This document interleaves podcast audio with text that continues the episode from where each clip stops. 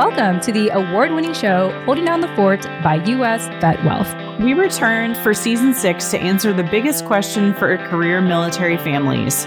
So, when are we going to get out? And everything involved with answering this question. I'm Jen Amos, creator and co host of Holding Down the Fort and a Gold Star family member and veteran spouse. And I'm Jenny Lynn Stroop, co host and chief shower upper here on Holding Down the Fort. Together, we will converse with special guests from and for our military community to share knowledge and resources and relevant stories on how we can best hold down the fort while on active duty, going through transition, and into post military life. Now, let's get into the show.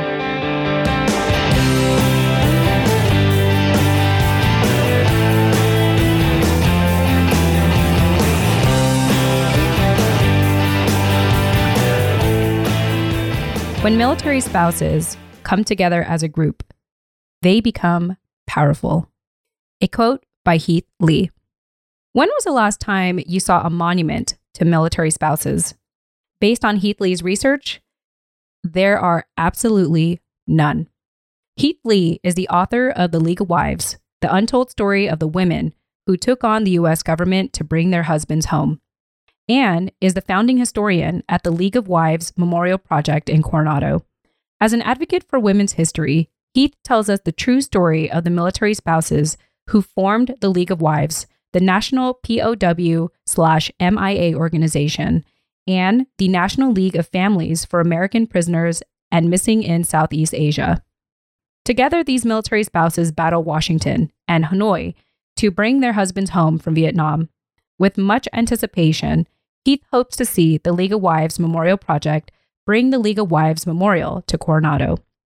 Heath, it was such a pleasure having you on our show. Thank you again so much for joining us. And in addition to that, I want to thank our show sponsor, US Vet Wealth. In the latest episode of the Spouse Benefit Plan by US Vet Wealth, episode 7 is the cost worth the benefit, a case study of rank 05 retiring at 20 years with the survivor benefit plan.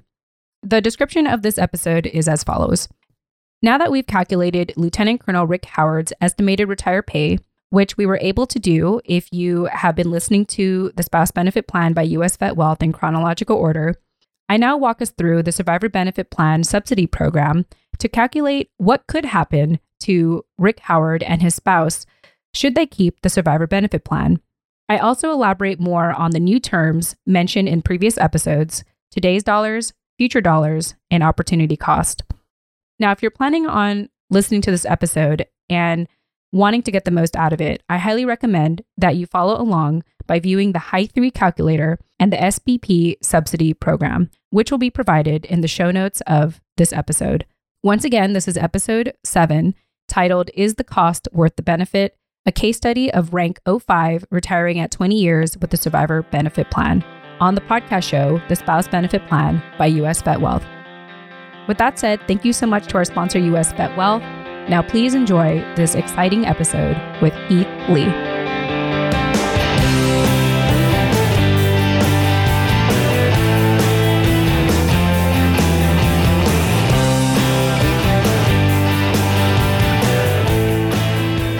All right, hey everyone. Jen Amos here, creator and co-host of Holding Down the Fort. And of course, as always, I have my co-host with me, Jenny Lynn Stroop. Jenny Lynn, welcome back. Hey, so glad to be here today. Yes, we had an exciting offline conversation with our guest today. So I want to go ahead and just dive into it. Let me introduce you all to Heath Lee, who is the author of the book, The League of Wives, the untold story of women who took on the US government to bring their husbands home. She also is a board member acting as the historian for the League of Wives Memorial Project in Coronado. And she has a very impressive background, which I'll probably pick her brain about quite often in this conversation. She comes from a museum education, historic preservation, and writing background. So without further ado, Heath, welcome to Holding Down the Fort podcast. Oh, thank you for having me.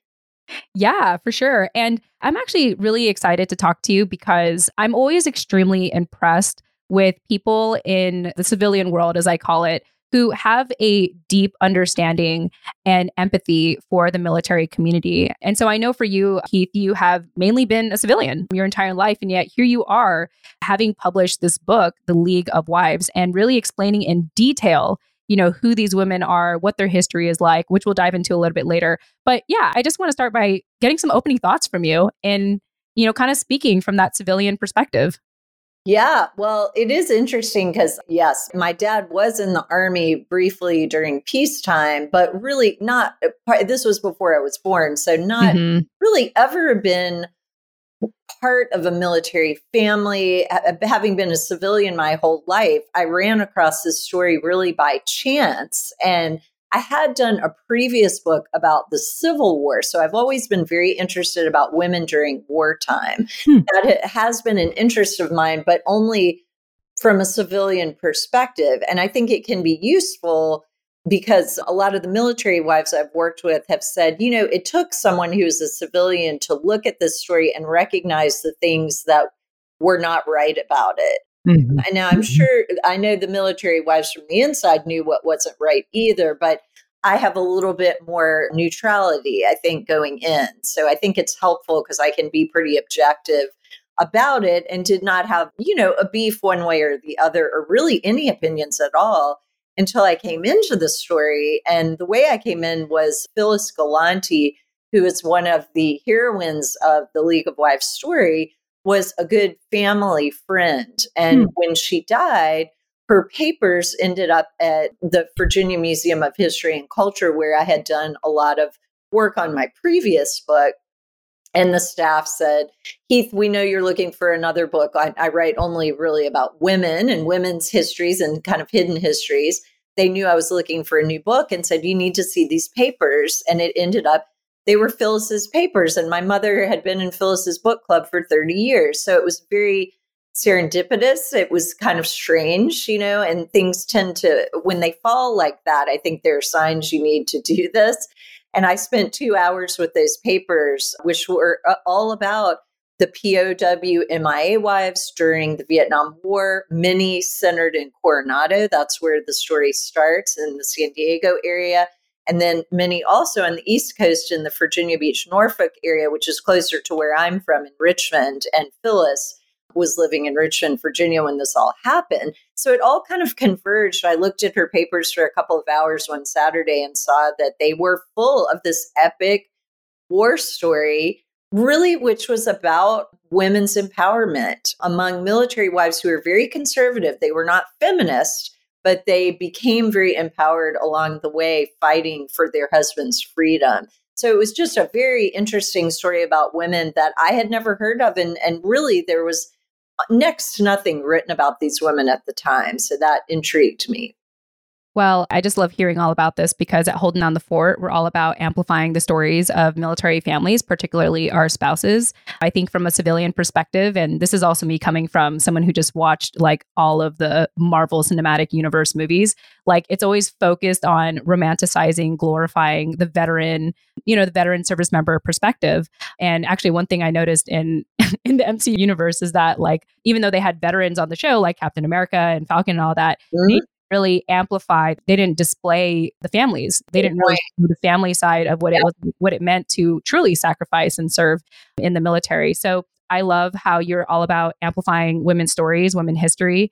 My first opening thought is I'm really excited you're here. And all of the things you shared, I just I love that you tell the military spouse story. You know, I was flipping through your book prior to coming on today, I read it one summer as a beach read. So, anybody out there, yes, it's nonfiction, but it is a beach readable. genuine. I love that. It is a good beach read. It is. It's well, and it's fascinating. And I think I have been a military spouse through the post 9 11 era. And I think what really, not I think, I know what really drew me into the book is that I just felt so many similarities. Now, my husband is not a POW or MIA, but between the two eras of service, there are often so many similarities drawn, like between how it started, between how it ended, between how long they both were, you know. But really, we do often miss that family story. And I think reading this, you know, there were just so many things that I have felt as a post 9 11 spouse advocating for mental health that I just felt so connected to in this that, you know, a lot of the things we hear about you know, our area of service is like those invisible wounds of war. And I'm here to tell you they're far from invisible. And it was like reading right. some of this about how these women advocated for the release of their husbands and the release of their benefits and different things like that. I mean, I have felt so acutely watching paper after paper and news outlet versus news outlet all these invisible wounds. And I'm sitting here going, it's not invisible in my house. Not. I am seeing all these things. And so for, for me, it gave me a lot of hope that like when spouses get together, you know, I, one of the chapter titles is a reluctant sorority. And there are many of us that I have found through my own advocacy that, like, yeah, that's who we are. Like, we are reluctant to say that this has happened at our house and to our service member. And also, we're here to make sure that other people don't have to also join that sorority. Right. Right. Oh, that's wonderful to hear. I mean, really, that means a lot because I, I do think, you know, in the 60s too, PTSD was not discussed, you know, and you know, that whole thing was only diagnosed during the Vietnam War. There wasn't even a name, you know, it was kind of like going back to shell shock during mm-hmm. World mm-hmm. War One and, you know, all that, these kind of eh, sort of weird ways to say it that were not really what it was. But that is something that Sybil was so brave about in the book, you know, because that in the 60s and 70s, you know, you were seen as weak if you needed to get help from a psychiatrist. And thank God that has changed dramatically. But I still think, and you ladies could tell me more about that, but I still think there's some shame and guilt around things that should just be treated like any illness you would have. Mm-hmm. I don't understand why that's still there, but that's true in the civilian world as well but mm-hmm. maybe more so in the military world where you're supposed to be macho and brave and you know all of that so i'm glad to hear that was helpful oh yeah i mean absolutely you're talking about the 60s. My dad served in the 80s and 90s, and mm-hmm. he had struggled with suicidal ideation. And yes, he was able to get counseling, but for the most part, it seemed like like a band aid. And mm-hmm. unfortunately, mm-hmm. toward the end of his service, although we don't know the full details of why we had potentially lost him, one of the theories is that he may had possibly taken his life. And there's been evidence that my dad kind of internalized a lot of things. So, you know, I'm here thinking, oh my gosh, like the 80s and 90s, like they definitely didn't value mental health. No. But you're telling me about the 60s. I'm like, oh my gosh, I can only imagine, you know, what the 60s are. And even fast forward to today, although Jenny Lynn and I are huge on talking about mental health on the show, we probably bring it up like every episode practically. Right.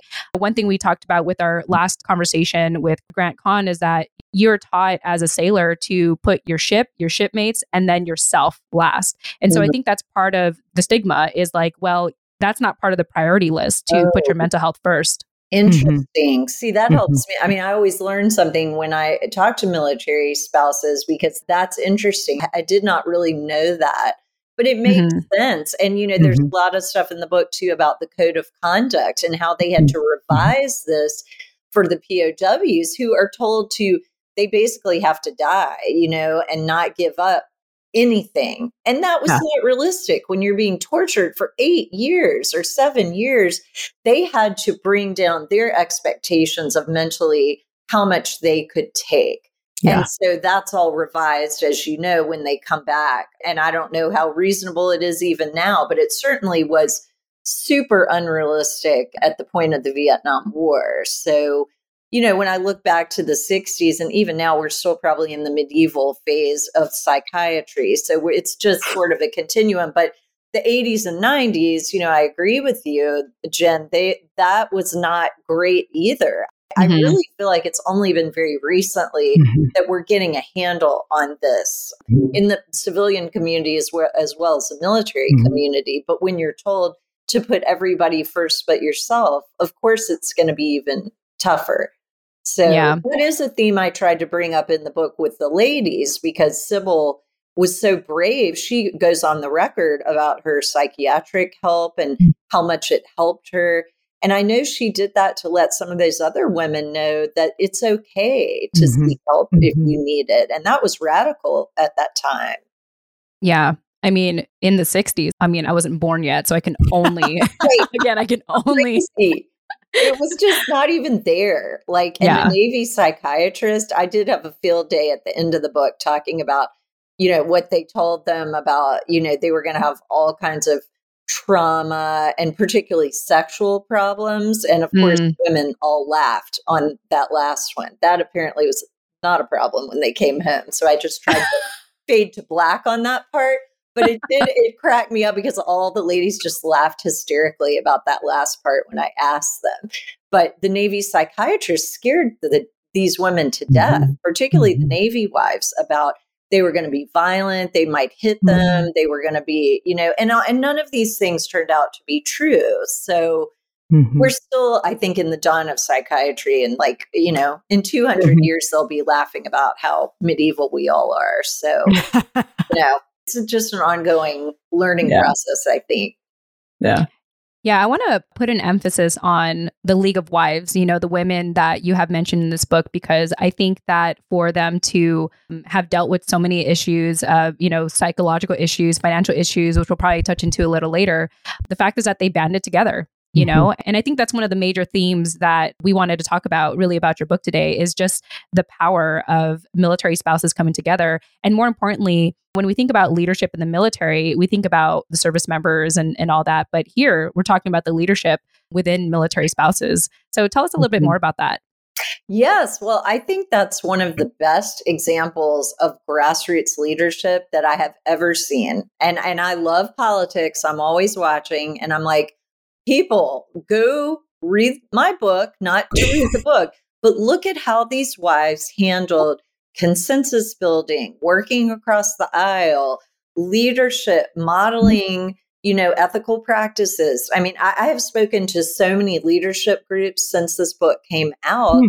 People who have picked up on that even before I did. I was like, this really is a case example of leadership. Mhm. Mhm. It's female leadership, but it would apply. It doesn't matter gender wise. It's just an example of wonderful grassroots leadership where the individual military spouse was not taken seriously. But when they come together as a group, they become powerful. They are able Mhm. to get things done. People are scared of them in the government. Like Alexander Haig is terrified of these women. Like they scare the crap out of him. So there's a great scene where he basically rubs a hole through his pocket. He has change in his pocket and he's so nervous. He rubs a hole in his pocket and all the change falls out when Sybil is yelling at him about, we need to see Henry Kissinger right now, He was the Secretary of State and the National Security Advisor, who had bi monthly meetings with these women. One, because they wanted to help, but two, because the Nixon administration knew these women were political allies that they needed. They needed to get them Mhm. on board. They were voters, big time voters, and you know, allies if they were treated correctly, which Nixon realized LBJ did not. But that's a whole other thing we can get into. So, but to, for the leadership, yeah, I mean, you could not find a better case example of this, and it really is the individual voice is often lost, but the group sort of dynamic that is what pushes these women through and gets national attention and international attention. Yeah, absolutely. You know, Jenny Lynn, being an active duty military spouse and being heavily involved in the spouse community, I'm sure you have some thoughts about this. Of course I do. I mean, and also I'm looking at all of my notes in the book, you know, and, and and Heath just spoke to it a bit, but one of the things she writes about over and over in the book is like how in this situation rank and who who your spouse was really melted away Yeah, and that working hard and collaboratively was what defined the wives. And then, you know, there's another line. It says, instinct and common sense were rapidly taking the place of c- protocol among wives. And I think that, again, as an active duty spouse from the post 9 11 era, like, those are the things that I continue to see as a spouse. You know, just kind of over and over is like there are all these issues that we face as military families. You know, now I'm part of, I am the Armed Forces Insurance 2022 Naval Station Norfolk Spouse of the Year. And so I got to spend a week in in May with other people who both won this year and are alumni alumni of the uh the program from other years. And it it was literally walking into a room of these and now it's it's spouses, it's not just wives. right, were male spouses too right. who have seen an issue in our community and gone, hey, we're taking this on. And it's everything from food insecurity to, Wow. you know, crummy housing experiences with Mhm. privatized housing to a lot of mental health folks. I mean, it's really you know, there are needs there. And because we are able to both operate without rank and without the protocol required by the military, there is a great groundswell of people, you know, through every service era that are able to come together and, and really make change in our community. And again, I kept seeing that throughout the book. And it was like, for me, it was very much like a, okay, you're on the right track. Like, if this is the thing that is motivating you, like finding the other people like that is mm-hmm. going to keep going. And it was like, okay, even if it's hard with the right group of people, you're going to be able to make change. And and you know, I mean, I'm I'm happy to say like my mental health advocacy journey started in 2013. So gosh, mm-hmm. almost 10 years. That sounds so weird. Wow. And I do believe that we've seen some change because of the many voices out there that are able to operate both within the military community because we, you know, spouses straddle this weird gap of we have access to all things military with right. an ID. I can get on base, I can, you know, do all these things, but also I'm a civilian. And so there's, mm. you know, that level of like, you talk about Sybil and the other wives in the book, like, there is a level of we are able to go to Congress and advocate for things in a way that our active duty service member is not because yeah. they're wearing the uniform. And so, yep learning how to use that that power for good to make change for the community is just you know i love that about the book and and like i said it really resounded with me in a way that was like okay like this stuff does matter and there is a way to make change from within oh, i love hearing that too and i see that because i'm connected now with all these groups and different people and and you know where you are Jenny Lynn as well as in Coronado mm-hmm. and it, I mean it's amazing what Navy spouses are doing it's I mean it's that's what I think Sybil if she were alive would be so proud of mm-hmm. is that they were you know kind of the the ones that broke the mold and then it goes from there. It may not be like always upward onward and upward you know it's up and down but I, it's it's amazing the difference that i'm seeing now versus what i studied in the mm-hmm. 60s and 70s where they really were told to keep quiet and shut up and stay out of the way. It's like unbelievable anybody listened to that but it's true of women across the board in both worlds. Things are, are changing thank god a lot yeah. so that's great to hear well, I mean, it's funny. I, I, you know, I see reference in here is like the manuals, the spouse manuals. Oh God, yes. You know, which like I would be willing to say most people of my service era like have no idea those even exist, much oh. less like follow them. And so it's really, I mean, you know, I mean, it is. It's it's fascinating to see the parallels, but also the great disparities and like,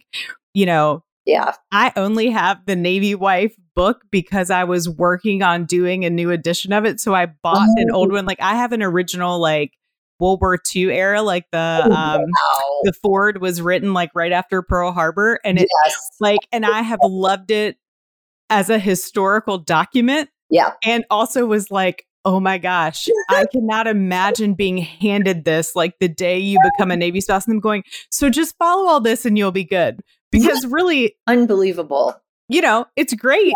You know, having your white gloves and doing your tea and having like appetizers in the refrigerator at all times, but like right. the real nitty gritty of like Navy life isn't in that book. Not in that like, book. Nor are so, the W's. What do you do? I was like, where's the chapter? My husband's been shot down. What do yeah. I do?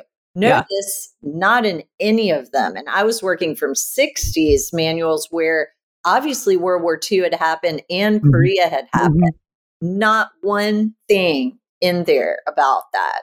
So what does that yeah. say? You know, like yeah. I didn't analyze in the book, but I, I think in retrospect, what that says to you is that it was seen, I do mention in the book, it was seen as a bit of a contagion. If there was a wife, you know, at this time, only women, you know, spouses that we didn't have male spouses at this time, but they were made to move off base too, in many cases after mm-hmm. 90 days, because they would infect, was a word I saw, like infect mm. the other spouses. It's a morale thing because if it mm-hmm. can happen to one spouse, it can happen to anyone. Mm-hmm. So it mm-hmm. infects morale, it brings everyone down.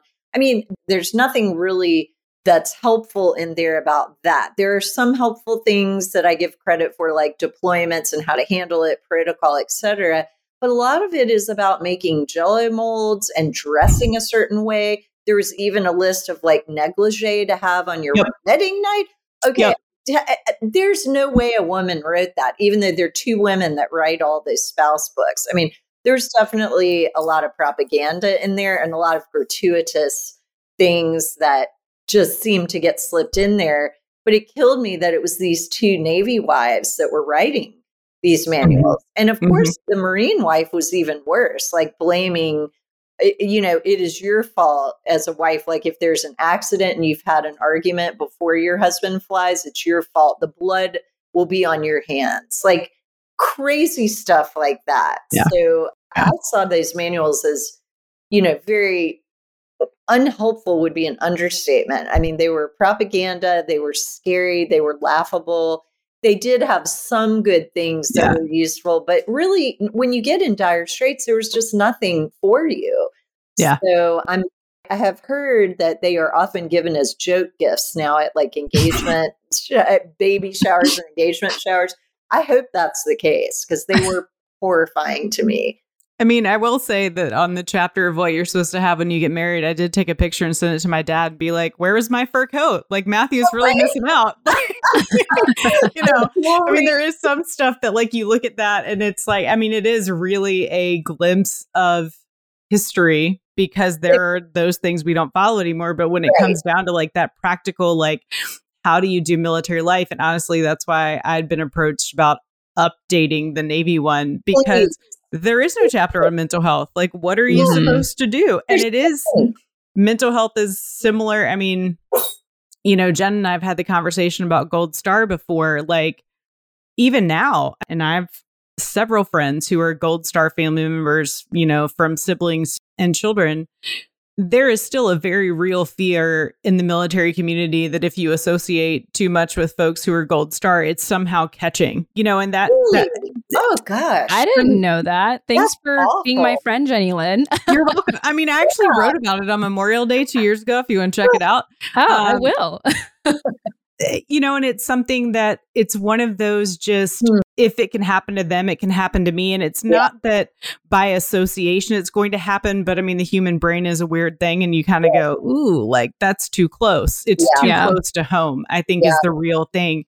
And, you know, it's the same with mental health. Well, oh my gosh, like if her husband only went over there and did this, mm-hmm. and he has, you know, traumatic brain injury and PTSD, then if my husband goes over and does XYZ, like, what does that mean for me? And so people do tamp it down and try not to talk about it. And I think, you know, for for my own self, I've found that talking about it has brought far more good than not talking about it and has brought people on board. But yeah, I mean, you know, there's no quote unquote manual for it. And at this point with the internet, like there's so so many Googleable things that's really the place most people go.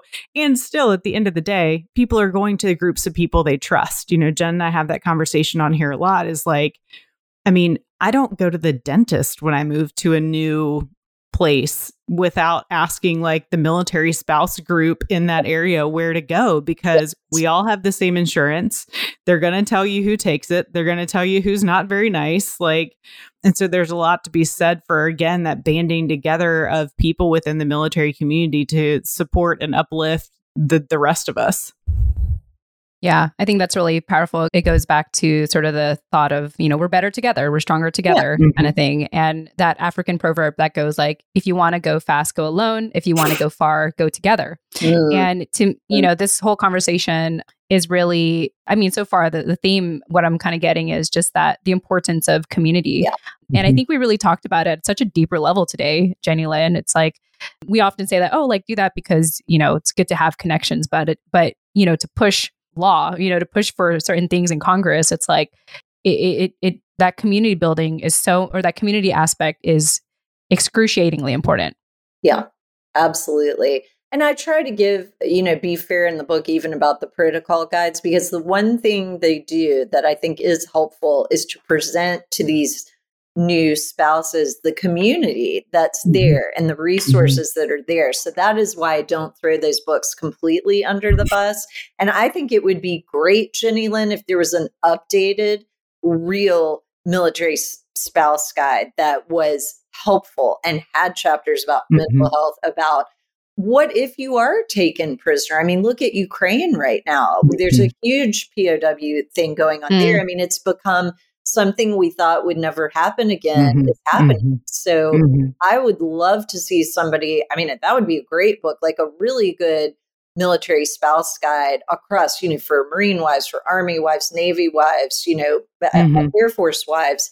Take that basis and make it good, you know, make it mm-hmm. not mm-hmm. propaganda, make it a useful tool, which I mean, I think it was half meant to be a useful tool and it was half used by the military as a propaganda tool. So let's take mm-hmm. propaganda out and make it 100% a resource guide. It'd be a wonderful right. book to have.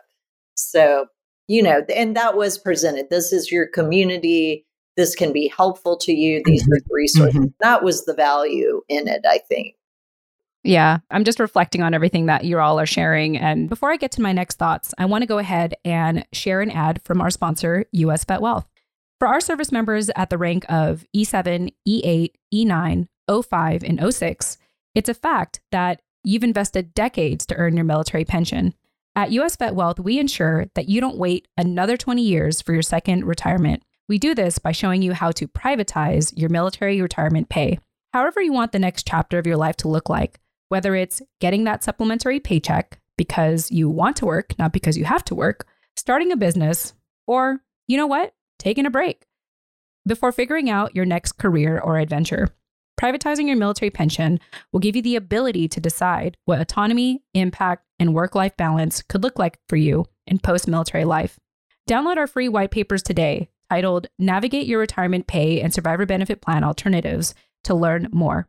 Our white papers are available for the following ranks E7, E8, E9, O5, and 06, and are available to download for free with no email opt in necessary at usvetwealth.com. That's U S V E T W E A L T H.com. And just going back to the League of Wives and just, I'm just in- incredibly impressed with what they were able to accomplish. And obviously, if people want to learn more, you should totally get the book and read it. I wanted to talk more about the additional challenges that these wives had faced, Heath. And in addition to the psychological turmoil and their husbands not being there, they also were dealing with a financial turmoil. and so tell oh. us a little bit about that because it just makes me angry. It just makes me angry to think that, like, in addition to everything that they had to mm-hmm. go through and they had to figure out on their own, they had to lead on their own and depend on each other because they couldn't depend on other, you know, resources or people. Right. They were also dealing with a financial issue. So tell us about that. Right. Well, let's start with anger. So, yes, the whole time I was writing this book, I was so mm. mad. I was like throwing things, screaming. My family's like, What is the matter with you? But it just made me so mad at everyone. Like, and I do think anger, like, people are like, Oh, don't be angry. It's destructive. No, if you channel it correctly, mm-hmm. it's useful. And I yeah. think that's mm-hmm. what I tried to remember that's what these wives did. Like they used their anger at how mm. unjust this was instead yeah. of just complaining about it. They form groups and they lead and they get something done. So it took years in some cases with the finances. But to go mm. back, I mean, it starts with the, you know, their husbands are shot down or missing and they can't cash checks. Mm. Jane Denton, one of the heroines of the book, is in right in Virginia Beach at the PX. And she goes there and she's trying to cash a check, and they won't let her cash the check because she doesn't have an address for her husband because he's in the Hanoi Hilton. So he is in prison, and there is no address, and no one can give them one or get to him. So she's like screaming this and crying and you know eventually it, it, doesn't really get resolved but they kind of make them understand but that's kind of the baseline. And mm-hmm. then the big thing I read about in the book was the 10% savings plan. So at this time, all the families whose, at this time, just the husbands that were servicemen in combat zones would have access to a lovely 10% savings plan where the, the pay could go and really multiply and, and mm-hmm. grow. Mm-hmm. So it was decided by the all wise US government, along with the military, that these men were not contributing to the US economy because they wow. were in prison. And so they could not be, the families consequentially could not be part of the plan. Oh so the women at first think this has got to be an oversight or a mistake. And they go to the comptroller general. And I found the papers where the comptroller general of the United States rules that no, they aren't contributing to the US economy. So these families still cannot oh contribute. And this is when Sybil and her gang go on the warpath and they're like, mm. what the living hell? No. And so they make a big stink with the media. This is where the media can be very useful. They learn mm-hmm. to use the media, the newspapers, television, etc. Obviously, we have no social media at this time, but you know what's available they use. And mm-hmm. within a year to a year and a half, they did resolve this so that these families could be participating, but the blood, sweat, and tears they had to put in for a basic right.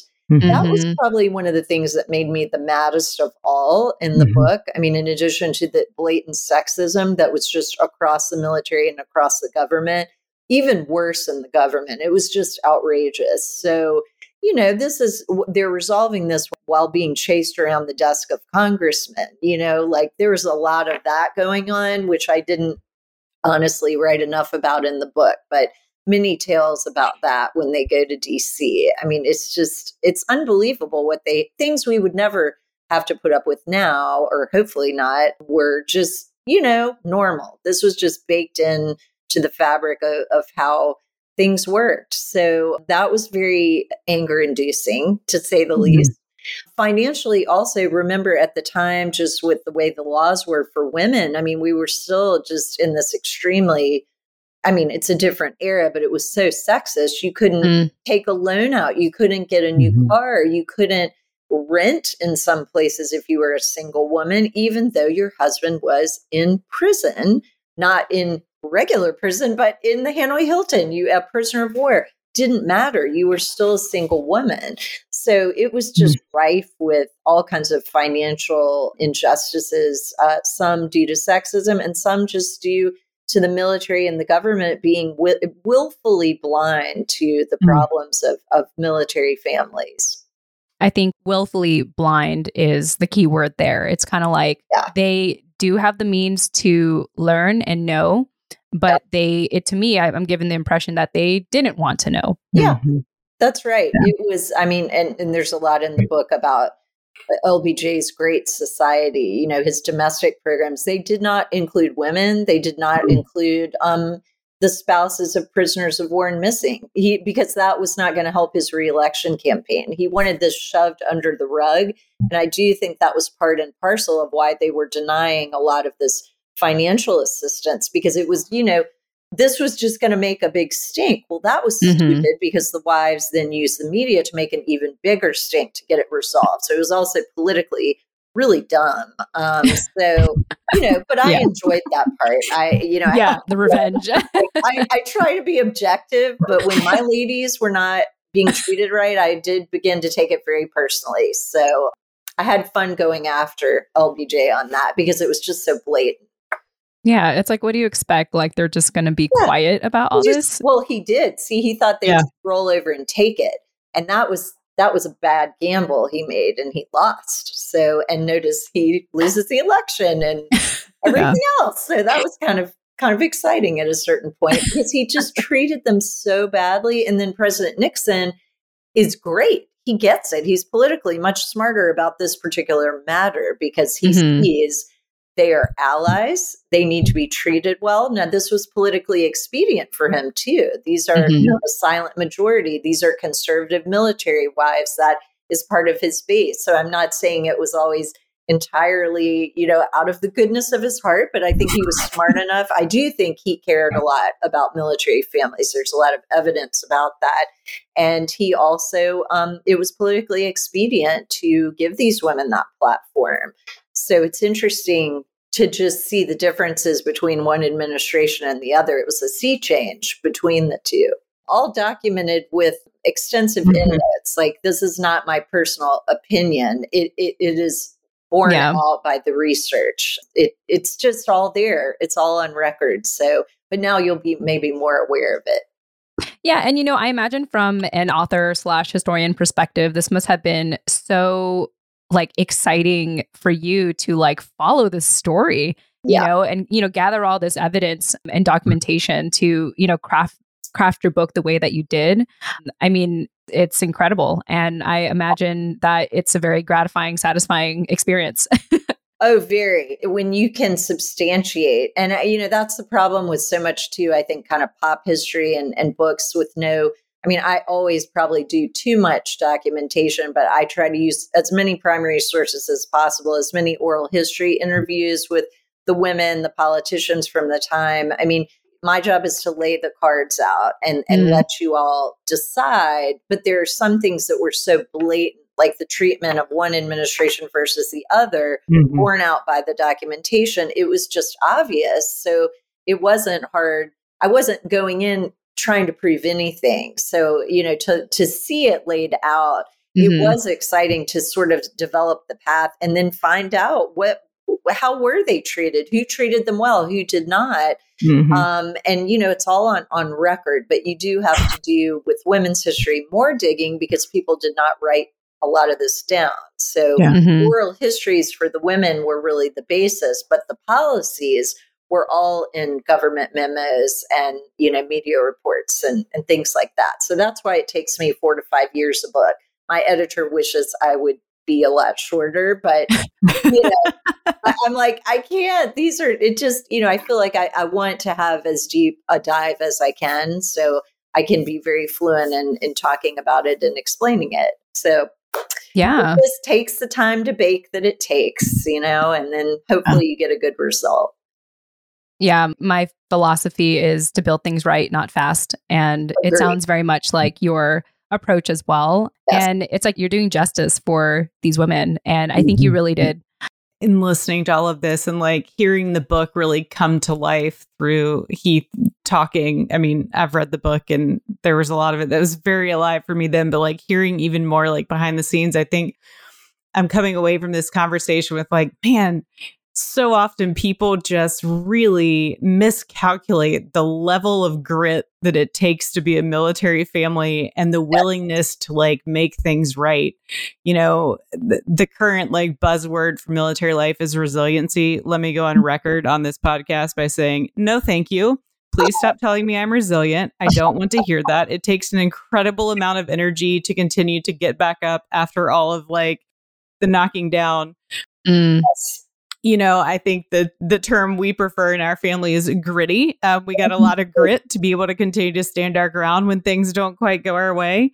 You know, and the other thing eh, that came to mind is there were a lot of things that seemed to be like swept under the rug or you know this'll it'll get better if we don't deal with it mm. and that kind of moves to another another term we use often in the Stroup house which is maliciously ignorant like it's one thing to be uh-huh. dumb like mm-hmm. and and not not know and not understand and really have no context for something it's another when people are presenting you with fact after fact and experience after experience and your continued answer well is well it's not that big of a deal like that switches over into a very hurtful or malicious you know type of ignorance that you know I would have hoped would have ended with this.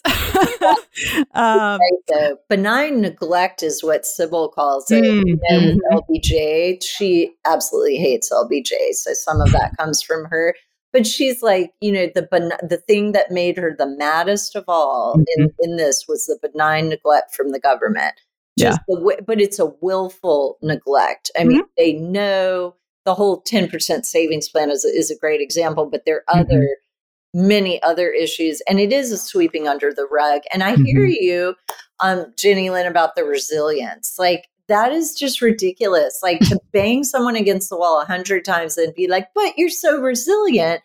That yeah. sucks. And that's those ladies experienced it. I know you're still experiencing it. It makes me upset for you because you know you can't expect someone to come back a hundred times. Yeah. Like that's just ridiculous. But that was what was expected. And I still think it is kind of expected that military spouses will be the hardiest of all and they will overcome all the obstacles but it's also unfair it's like a superhero kind of thing like a mm-hmm. marvel mm-hmm. thing that they're trying to put on you that is is sometimes not humanly possible after a while. So that is a fact. Yeah, I no longer really um take that as a compliment. I'm kind of like, would you actually like to hear the story because it's really hard to yeah. continue to be asked to be resilient over and over and over again and you know, I can say that with like 8 years of counseling under my belt and a lot of like work in a 12 step program like Yeah.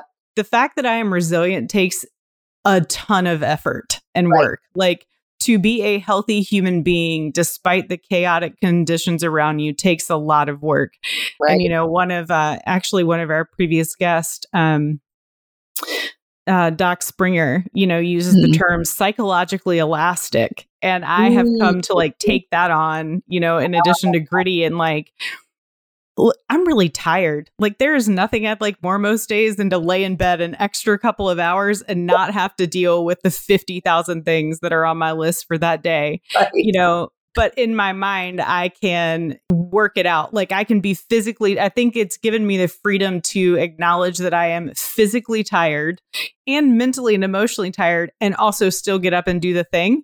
Right. Without right. being called resilient, which I now take a lot of mm umbrage with. You know, I think like many things, it started as a a buzzword to be a compliment and to right. talk about the military community that now many of us, including my children, who are like, Mom, really don't ask us to do that again, please. Like it's really hard to make friends over and over and over again. I'm like, right. I know. Right. Right. You know, that we we as a family have taken a slightly different route and really focus on like what can we do to be healthy? Like we're not mm-hmm. going to use that resiliency word anymore. I'm taking that word off my list. I don't like it either. thank you. That ends my campaign for the end of resilience. thank, thank, you. I will never use that word ever again, particularly with military families. No more. No more. Yeah. But I like psychologically elastic. Mm-hmm. And, I, and I, mm-hmm. think yeah. the League of Wives is a great example of oh. being psychologically elastic, like expanding to fit the circumstances as mm-hmm. opposed to like shrinking in and not mm-hmm. reducing to deal and also kind of adapt it it's adapting but it's also outsmarting like where is the way around circumventing might be a good word they circumvented mm. all the time you know the top brass like things like strapping a recording device to your bra and recording what the State Department was saying and then bringing it back to the Navy spouses so they could mm-hmm. discuss it, which of course now people would think is terrible. But I mean, you know, you got to do what you got to do because they're talking out of both sides of their mouths. So we need to all be aware of what's being said, share it, and then and figure this out. So that was a whole weird thing too between the State Department and the military. Like the State Department would be saying one thing but then naval intelligence would be like, well, we didn't know that. Well, what? And so there was, you know, there was a siloing that you probably maybe still see between the government and the military where they should be working collaboratively on problems, mm-hmm. in this case, mm-hmm. the POW problem, but they are so territorial that they mm-hmm. cannot work together. Boy, does it mm-hmm. sound like Democrats and Republicans? Does it sound like I don't know. Maybe. I mean, it's just like nobody is collaborative and and yeah. the ladies in my book were so collaborative i mean it's just the perfect example right now of working together across the aisle across rank across race across branches mm-hmm. to get to mm-hmm. the one goal whatever it mm-hmm. is and maybe a mm-hmm. narrowing of goals and agreeing that we're not going to all agree but let let's work for the common good on whatever this is it just that seems to have disappeared for the moment. I hope maybe people will read the book and it will inspire them to do that because I, I just found it so refreshing. It's so not like what we're seeing today. I agree.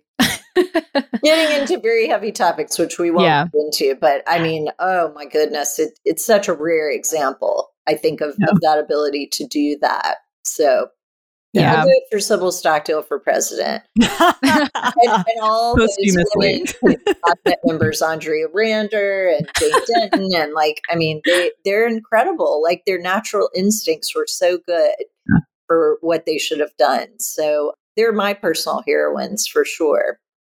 Yeah, and yeah. to put an emphasis on the collaborative spirit, yeah. you know, like you said, is it seems really difficult to find nowadays in today's times. On a side note, this is part of why I love podcasting because I feel like it's one of the rare spaces I get to have to find common ground with people and actually collaborate with people. Um, wherein, you know, when it comes to like social media, for example, it's very like highlight reels and clickbait and, you know, very polarizing content that it is really difficult to find common ground in that kind of space. So I feel really grateful that, you know, the podcasting community exists or podcasting in general because it's a long form type of medium where you could really like have conversations like this, mm-hmm. which I'm extremely grateful for. So even though I may not be like the wives in any way, I do hope that, you know, we sort of get to celebrate them by collaborating on yeah. this conversation today and uh, really uplifting women and, and especially women in history.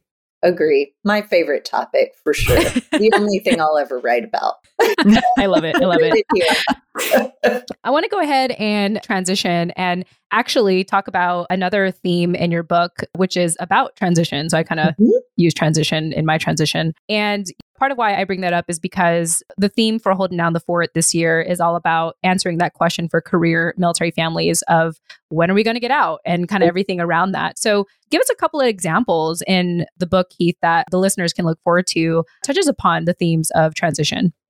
Oh gosh. Yes. Well, I mean there's a there's a huge transition when the men come home. That's immediately yeah. what comes to mind. So mm. these women are international diplomats, they are leaders, they are at the White House, like helping to make policy, they are helping in the war.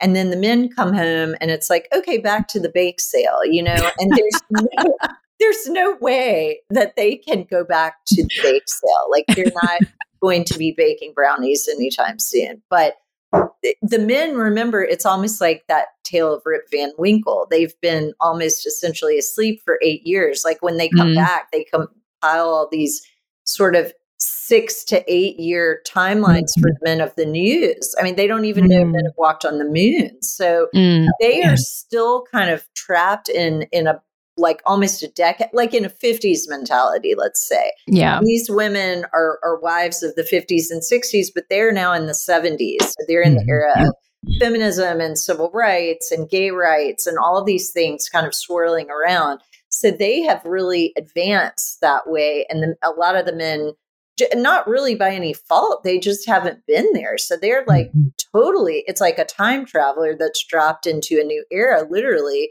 so the big transition, I think, is is first with the wives and the husbands, like adjusting to each other, mm-hmm. adjusting to a switching of roles there, and also adjusting to the fact that the women are the rescuers. Like, remember, we all know pilots, right? Like an- another favorite subject for me, and of course, I love Top Gun and went to see that and had to go see that. As cheesy as it was, it was fun, and I love seeing all the you know the jets and stuff. Like I have a weakness for that, but I mean, they're super cute, good looking, usually yes, and they're total badasses, and they know it. Mm-hmm. So that's not good because they know it and these women are essentially married to you know to tom cruise you know to mm-hmm. this mm-hmm. maverick mm-hmm. kind of person that used to be a badass but now their wife has rescued them so i think that's for them kind of emasculating to begin with so some of them have major problems with that some of them do not on the other hand some of the most masculine men in this uh, jerry denton's a good example Jerry Denton is like the Bruce Willis of Vietnam. Like he is a total like you are not going to tell me what to do. I'm going to resist to the fullest extent. He's very masculine, but he gives his wife full credit for mm. his rescue. And same mm. with Jim and Sybil Stockdale. Like they are those guys like totally know that their wives did that. Now it takes them a little while because they don't know what the women have done until they get home. But when they realize it, they fully acknowledge that. Some of them are not that way. Some of them I think it's been very hard to acknowledge that that mm-hmm. role. So there there's a lot of transition between the male and female role, the who's in charge, you know, who's the leader of the family because these women have also had to be the leader, the mother and father mm-hmm. essentially to the mm-hmm. children. So then there's the children, the transition between having no dad at home, just not just mom, but a mother who is mother and father, And then they have this person that in some cases they don't even know because they were like two years old when they were shot down. Mm-hmm. Or the MIA families where dad does not never comes home and they don't know they transition from maybe knowing that he's missing to knowing he's been KIA, he's been killed. You know, a lot mm. of that happened towards the end of the war. So, I mean, it's a huge shift in, in, so many ways. But the one, I guess, that interested me most was the leadership roles, you know, the transitioning of being in an international diplomat spy. and in some cases, I don't know if that word is really the best word, but, um, you know, working with naval intelligence um, to being a mom again. And, and that was really hard um, Sybil writes about that, how difficult that was mm-hmm. basically mm-hmm. come back down to earth. And even though it was a horrible time, that she would never know a time that exciting again. So it's it's just full of transitions, getting back to being a family, you know, after not being together for so long. So I could go on and on, but that that's really the top stuff that comes to mind. Yeah, it's very interesting how, you know, there's a lot of transitions internally and then there's transitions amongst the family members. So I do appreciate you kind of giving those examples and not sharing everything because obviously we want people to check out the book um, if they want to read more. But uh, Jenny Lynn, just wanted to get your thoughts on anything that Heath had shared. Oh, you know, I, I, mean, I was really struck. Like, she's talking about a very common military thing, which is reintegration. Mm-hmm. We all experience after that, after even anything as short and simple as like a TAD or TDY, like temporary assigned duty. You know, it can be a couple weeks, it can be a month. The longest my family's done deployment wise is right at a year. And I think, man, I cannot imagine. I don't want to imagine what like our year long deployment and then reintegration post that look like times eight. Like God. I mean, just the amount of growth. I mean, and, and and similar to some of these folks, like when my husband deployed for that time, I mean, we had a baby and a toddler. And so oh. he came home to two toddlers. Oh and, you know, they had words and they did things and they were so much more advanced than they were when he left. And subsequently, like, so was I. And then he's been over, you know, mm-hmm. in the Middle East, like growing and changing and just to to impact that already difficult transition period with having been a prisoner of war and having been tortured. Like, I just feel so much when you say that out loud because I know what it looked like for my own family with a year. Yeah. And, you know, some unfortunate war stuff that happened in there and how long that took us as a family to work through. Right. And then, you know, I also think about you know, you said that the the spouse was you know mom and dad well they were mom dad and advocate like right. so they were really playing like three very important mm-hmm. roles and you know i i think about that a lot eh, you know in the job that i do as as a you know paid personnel for mental health outreach and also then doing it independently through podcasting and writing like. Mm. you know i i look at my own kids and i think am I giving them enough because I'm doing all these things? And and some of those things have to be done in order for us to live life every day. Like right. I'm the only adult in the house. Groceries have to be gotten. Now, most of the time, let's be honest, they're they're being brought by Target, but I had to get on the app and like you, have you know order them. But you know, I mean, thank goodness for modern conveniences. There are some things that I'm able to like automate and farm out these days, but it's like, you know, some of the things like I'll give you an example. Yesterday we were driving home from an unexpected trip to take care of a family member. And my husband stayed behind. He's still with that family member, like working through some healthcare stuff. Yeah. And so I drove 12 hours with my boys back to Virginia. Gosh. And one of the things that came up, like right before we left, my husband was like, uh, the brakes on the van are being a little weird. I'm like, oh, that's great. I'd love to drive, you know, 600 miles in 12 hours with the brakes being a little weird.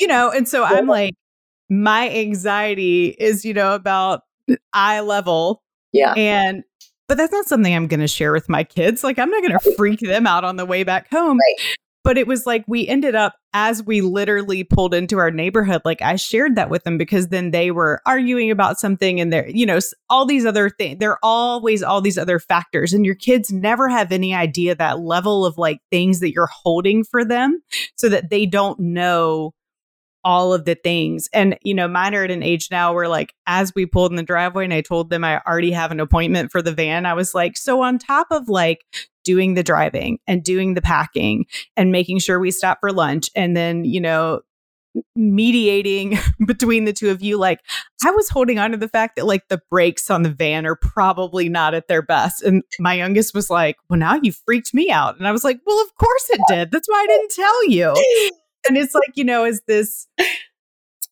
as a military spouse, I've become so used to holding those things, like to make sure that all of my people are okay.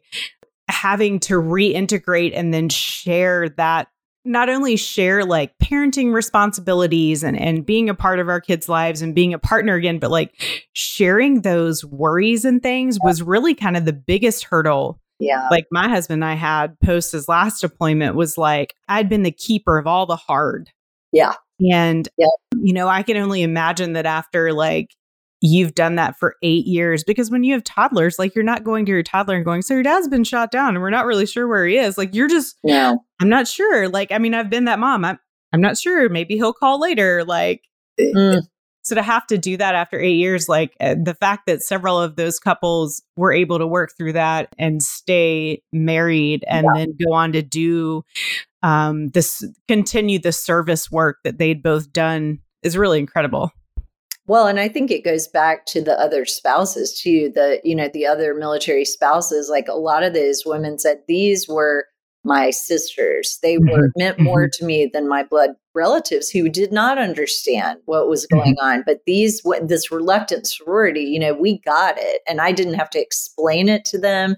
I could go with those worries you're talking about, like I could unload that because they could not do mm-hmm. with the children. You're right. Mm-hmm. You hold that back. And, you know, the spouse, if they're deployed, they're not dealing with that like today. Right. And, you know, these guys obviously in prison were had all kinds of other horrible stuff they were dealing with, but the women yeah. were the keepers of that hard stuff for years and years. And if they had mm-hmm. not had those sisters, I think mentally their mental health would have been so much worse. So that that's something they all mention to me. This mm-hmm. is the great side of military life is these yeah. women that yeah. get it and you don't have to explain this to them. So I hear you on that. It's hard enough to just get through the day sometimes. So they had that plus, you know, mm-hmm. oh gosh, my husband's probably being tortured right now and like yeah. when will they ever get back? So yeah. Yeah, it's pretty incredible you know, Jenny Lynn and you sharing your story, it just kind of inspired me to probably call my mom later. So thank you for. there you go. Good. well, happy to be of service today. You're welcome. I mean, I love my mom for the record. I definitely can acknowledge, though, that I don't call her enough. So for all the sacrifice that. Yeah. Yeah. Yeah. Yeah, for yeah. sure. So that this was a great conversation to remind ourselves how incredible spouses and moms are and and everything. Well, Heath, I want to end on an extremely exciting note after I talk about our sponsor, US Vet Wealth. For our listeners, if ever you're curious to know about our show sponsor, US Vet Wealth, I highly recommend that you check out our website, usvetwealth.com. That's U S V E T W E A L T H.com.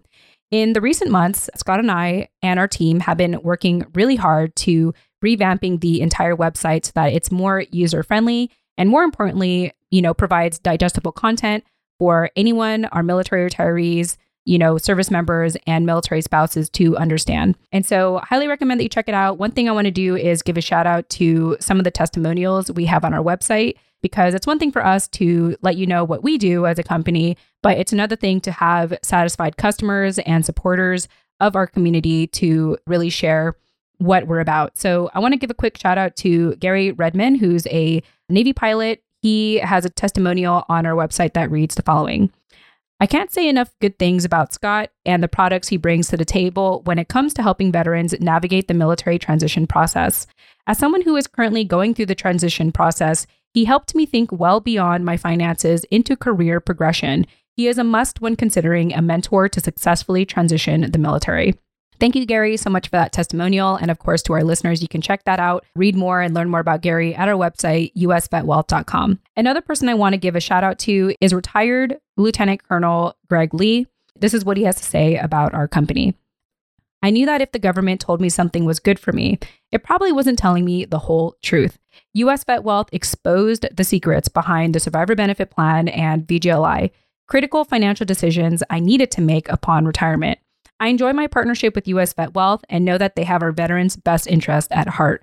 I don't want to do business anywhere else. Greg, thank you so much for that testimonial. And of course, if you want to read more testimonials or learn more about US Vet Wealth, we highly recommend that you check out our sponsor website, usvetwealth.com. That's usvetwealth.com.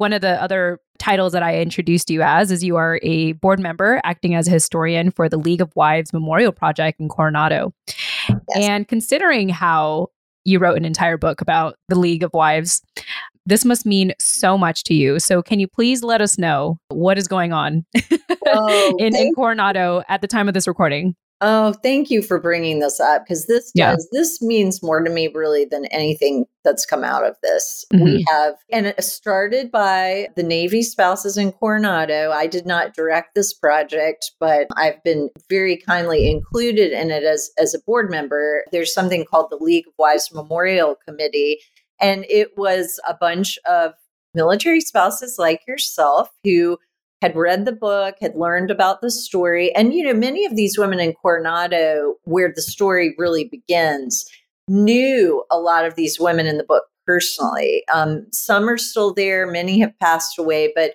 many knew them, but many didn't. And I've spoken mm-hmm. in Coronado many times to also the younger spouses who are like, What? I didn't know about any of this. Like, what what is this story?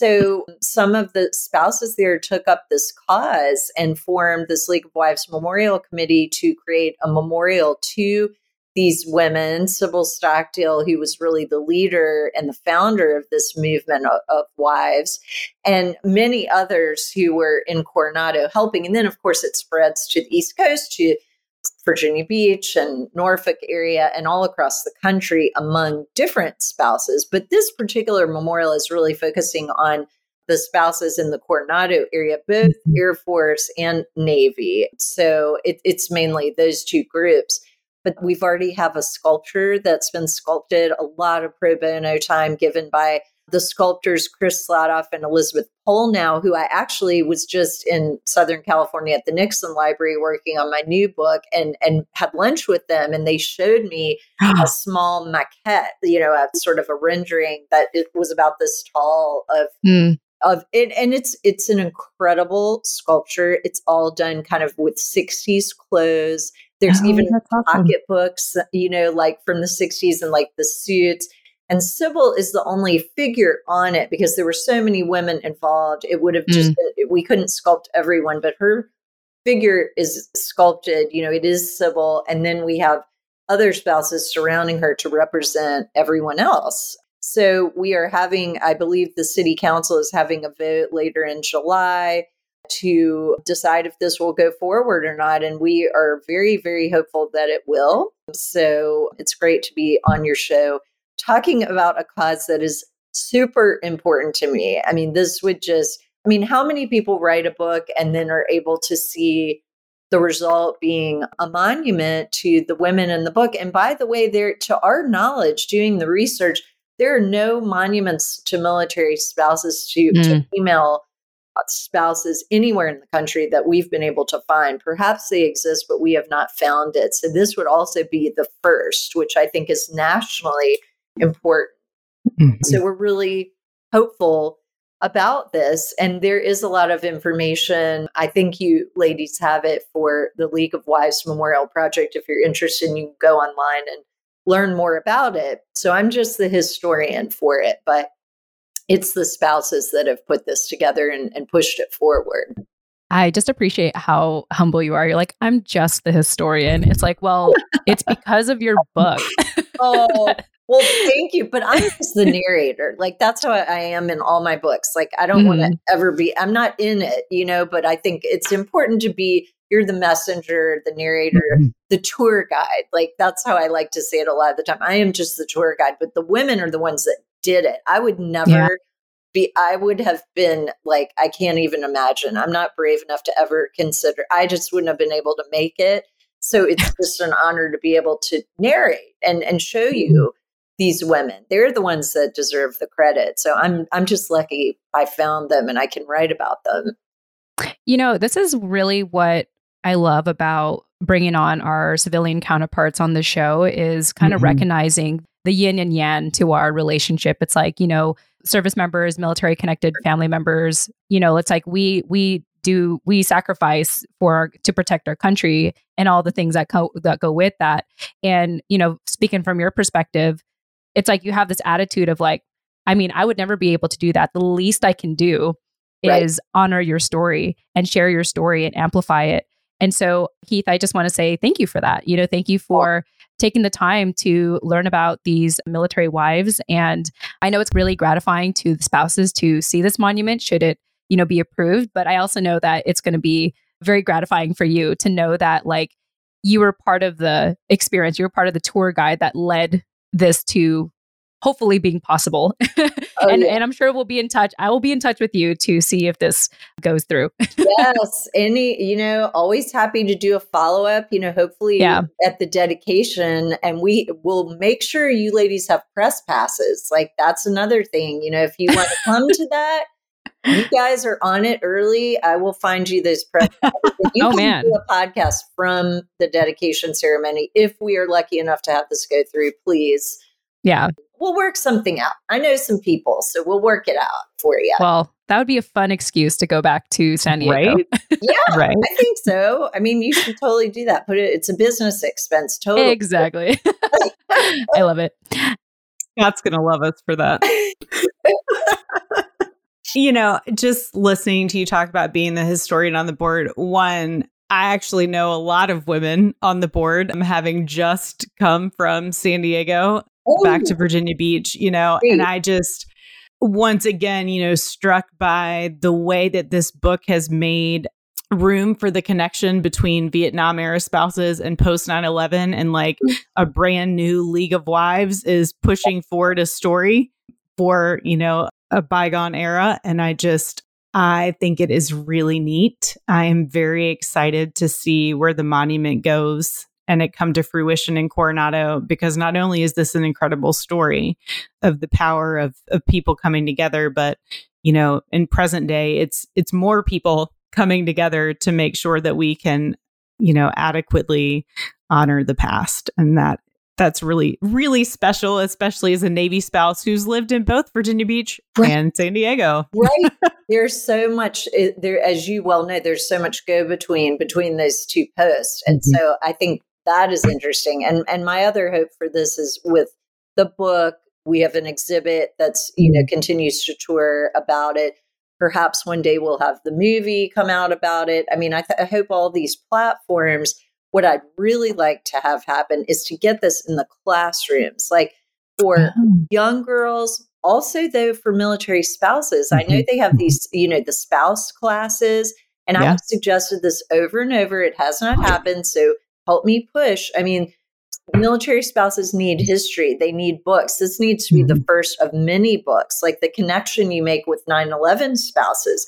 That's mm-hmm. a whole book right there, you know, like, and it needs to just continue like building on this and make it important enough that it gets in the military curriculum, in the mm-hmm. college curriculum. I'd like to see it in the high school curriculum. Mm-hmm. I mean, you know, there's no lack of me wanting that story to be out there because then it gives people something to hang on to. And then there's like almost an instructional how to guide of how to organize over whatever the cause is. Mm-hmm. So, mm-hmm. You know, and that that's been, you know, Jenny Lynn, that's been very instructional for me to hear about the post 9 11 spouse. I mean, hopefully this can be something for people to hang on to. So I think it, it's boundless the way not my work in particular, just the story and the way that yeah. it plays out. I hope it has a ripple effect that way.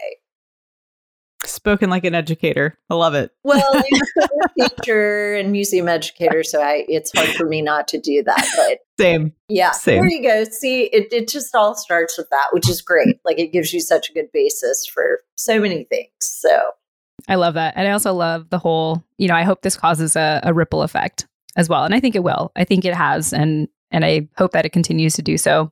Let's go on uh, record saying Amazon sales are going to spike post this podcast. love it. I hope.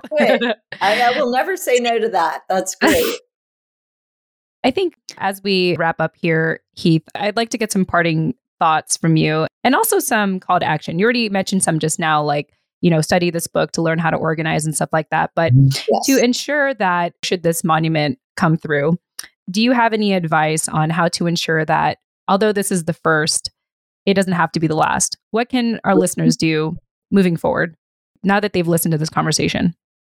Yeah, well, I think, you know, leadership and organizing, that's been kind of one of our big themes today that's just come up naturally through speaking. I mean, I think study, this is a case study that people should be studying uh, across the board in leadership. Mm-hmm. There's no doubt. I mean, this is the way, this collaborative shedding of sort of the prejudices and all these things, stripping away of things that surround us to focus on the main goal. So, if but our politicians in Washington would look at this as a model and perhaps we could elect some female representatives in state legislatures female president come on i mean how many how long is it going to take us to do that any of these women you know that i studied in the book oh, would have been an amazing politician ceo oh, you know they could have done anything in a different era so i you know i hope people will take that away I hope he also with these monuments that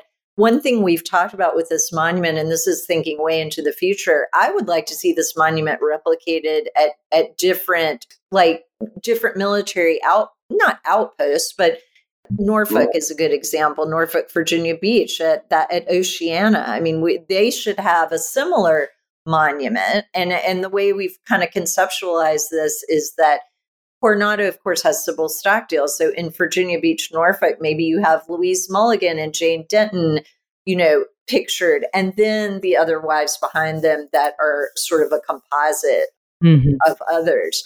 I'd like to see that because, again, just like why are there no female presidents? Why are there no monuments to military spouses? And it shouldn't just be in Coronado, it should be across the country. They should replicate this. There should be committees, you know, across the country to do something similar to honor these families and the children who are also, we didn't talk too much about today, but they also bear the burden of the mm-hmm. service man or service woman's time away. So, you know, I'd mm-hmm. like to see that. I'd like to see more books about military families that maybe build on this, just like we, Jenny Lynn and I were talking about the post 9 11 spouses. I mean, mm-hmm. there ought to be scholarship about this. This needs to be a serious, like, whole branch of military studies.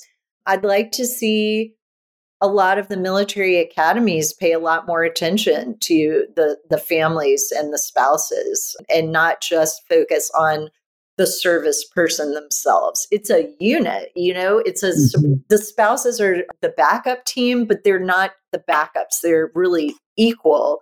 It's home front and then the battlefield or just the duty station, wherever you are.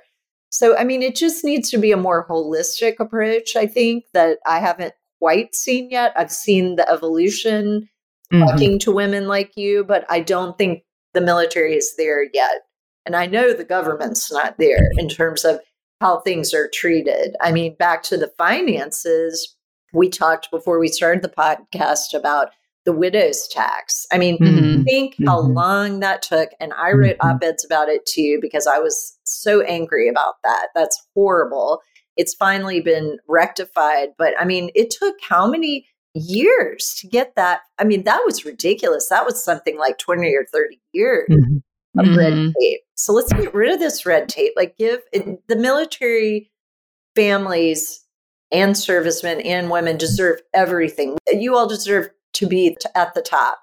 But so often you're treated really, it's like second class citizens, just like my ladies in the book. So that is unbelievable to me that it's still that way. So I just hope that all these things, monuments, books, exhibits, like I hope that will all go to serve doing better treatment, better, more equal treatment of, of the families and, and the children along with the service person. So yeah you know, I could go on. I just, I'll just get mad. We'll all get mad. And, so, Let's all grab some wine and, and share what we yeah. really think. I think wine. I think next time we do this, we'll have to do it, you know, at one of those great bars on Coronado where you can just there you go. Feel there you go. all the seals. And um, yeah. yeah, we can talk to them about this and have some wine or beer. But anyway it's a passion of mine for sure like i just think it's it's a fascinating subject and it's one that needs more scholarship and more people to write about write yeah. books about it well, I think having the book out there in the world is a great first step as a bridge. I think, you know, as you were talking, you were like, you know, we should have more of these and more people should know. My experience as a post 9 11 military spouse is, you know, I mean, I represent 0.25% that is a quarter of 1% of the American population. Wow. Because we are currently at less than 0.5%, so less than half a percent of people who are in the military in the US. Wow. And so, you know, it has been my experience that I'm sure there are lots of people, you know, if that we have civilian listeners listening to this who this is going to absolutely open their eyes to the kinds of things we do. My personal experience has been is that I am the person that brought my own civilian family into this military lifestyle. We did not live it prior to me marrying somebody in the Navy. And unless you have a piece like that or you are involved in history like you are with you know museum and and and education it's not that people don't want to understand and to help and do the things is that they honestly just don't know. Right. I will never forget being at an event where I spoke for Theater of War.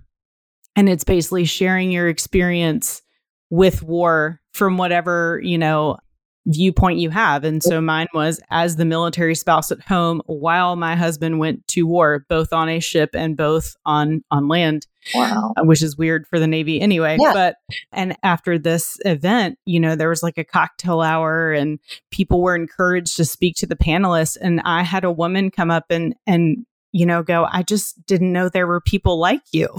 And I was like, wow. I don't know what to do with that information, you know, and mm-hmm. here, like almost a decade later, there are so many things I wish I would have said, like, well, tell me more about that. And I'm happy to tell you more about me. Mostly then I was just shocked, like, what do you mean? Like, did you really not think that people who go to war have families at home? And I, you know, it just if you don't see it with your own eyes it's hard to know it's there. And so i think you know you having this book out there and telling this story of these women who are part of really like a volunteer start well during vietnam there was a draft but let's not get into that. But now currently the current you know is all volunteer. Like it's hard to know all that's happening because it's not affecting your daily life. And so having books like this out there and a monument saying like hey this is a this is an important piece of our history is really a great bridge to getting more people on board with the lifestyle the military families lead. I appreciate that. I think it is making it's awareness, just mm-hmm. people aware. They aren't what they don't experience, they don't have empathy for unless you put it in front of them and show them. Right. So, yeah, yeah I agree with that. Yeah, and that's why we're so grateful to be doing the show. uh, in this day and age, I'm really grateful to have this opportunity to amplify people in the community and for the community. And Heath, you are a part of that. So yeah, thank just you. thank you again for your heart and everything that you've done to really document these stories in your book. And just crossing fingers for the monument to yes. passing Coronado. We will keep tabs on that. And last but not least, why don't you let our listeners know should they want to reach out to you or you know, learn more about the monument, go ahead and share some resources right now, some links or possibly ways to get in touch with you if they want to reach out. Sure, sure. So, and perhaps you all can post them I can type them in the chat or I can just say out loud what they are. Uh, but yeah, you can say it out loud and you can put it in the chat if you want, because I could just copy and paste it for the show notes. oh, great. Okay. Well, yeah. yes. So I will put in now the League of Wives Memorial Project. I think I sent earlier because I, I think you have that. And then I got my website, www.heathleeauthor.com com. That's where you can find out more about me and my books. I'll put that in the awesome. chat. I'm trying to think of other things that would be useful. Yeah, well, the League of Wives Memorial Project, which mm-hmm. I think you have. Mm-hmm. Those are probably the two best ones to find things out about this story. And then there is a touring exhibit called the League of Wives Advocates and Allies that I curated through Bob Dole's, uh, Senator Bob Dole's Political Institute. That is touring the country. And um, soon we'll be coming to a new location, which is a, is a big one. I can't say yet what that is, but I'll let you guys know more about that. And yep. there is stuff about that on the Heathley author website. So those are, are the best places to find me. And you can also email me through my website if you have questions. Perfect. Well, Heath, it's been just such a pleasure chatting with you today. I know Jenny Lynn was extremely excited for this as well. So, Jenny Lynn, any parting thoughts to Heath before we go? I mean, I'm just really, really happy she was here. My own author self is totally nerding out about the whole oh, thing. And I really, really enjoyed our conversation today. Oh, well, I enjoyed it. And thank you, Jenny Lynn, for also reaching out to me. I kind of like stalked you guys on, on LinkedIn because I was like, I want to be on that show. That looks like, Aww, what an honor. That looks like a great show. So I would Excellent. say it was me nerding out on you ladies versus the other uh, this, any any chance for people to be forced to listen to me as we've talked about teenagers that are like not could care less and argue with me about the Geneva Conventions of War that I know nothing about. That that didn't go well the other day. Mm, you know, oh boy. they think you're an idiot. So thank you for not thinking that. That's great. That's an upgrade for me. Oh, well, I always like to give people the, the benefit of the doubt and believe them and you know, time will either promote you or expose you, as they say. But it's very true. For the most part, I do believe you, and you've obviously done a lot of research in this book, and it's been such a joy speaking with you today, Heath. Oh, you too. Enjoyed speaking to you, ladies. Hope we will meet in person in Coronado and have that drink. Yeah, absolutely. All right. Well, there you have it. If you all want to get a hold of Heath, just check out the show notes of this episode. We hope you really enjoyed today's conversation, and we look forward to chatting with you in the next episode. Tune in next time.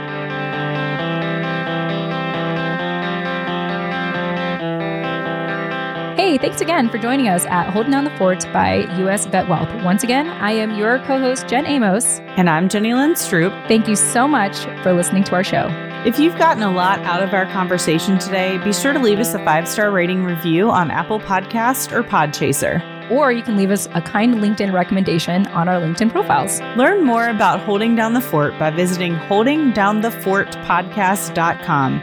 And there you'll also be able to find us on social media and how to contact us directly. Thank you all so much for joining us. Until next time.